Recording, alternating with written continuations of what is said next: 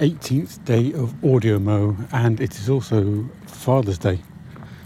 My second Father's Day as a father, and my second Father's Day as a father without seeing his daughter. Complicated, but never mind, eh? Uh, but it, yeah, it's one of the most hurtful things is actually being a father to somebody you, you can't see every day. Uh, so Father's Day's always a pain in the arse for me because it just reminds me of what I haven't got, even though I get to see her on occasion. But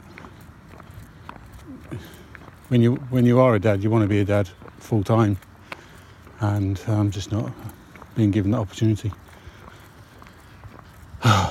and relax. It's a lovely sunny summer's day. Uh, I don't know what the temperature is, but it's warm, warm.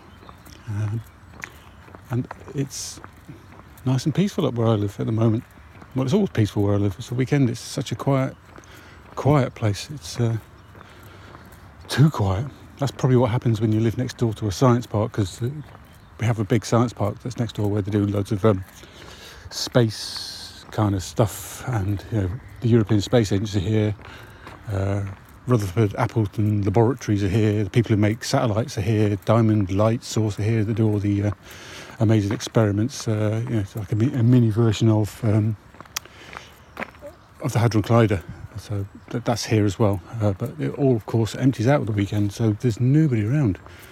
And my little housing estate is only 270 odd houses, in, plonked in the middle of nowhere, in effect. Uh, and it's quiet, and it's just really quiet.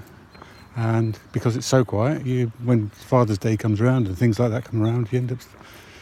I end up just sitting there thinking about wanting to be with my daughter, because that would be that would be a perfect way to spend Father's Day. Surely, surely, wouldn't it?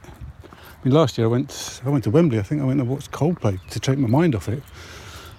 Um, anywho, I hope you're all having a fantastic day today regardless of personal circumstances, I just hope you're all safe and well and with people you love.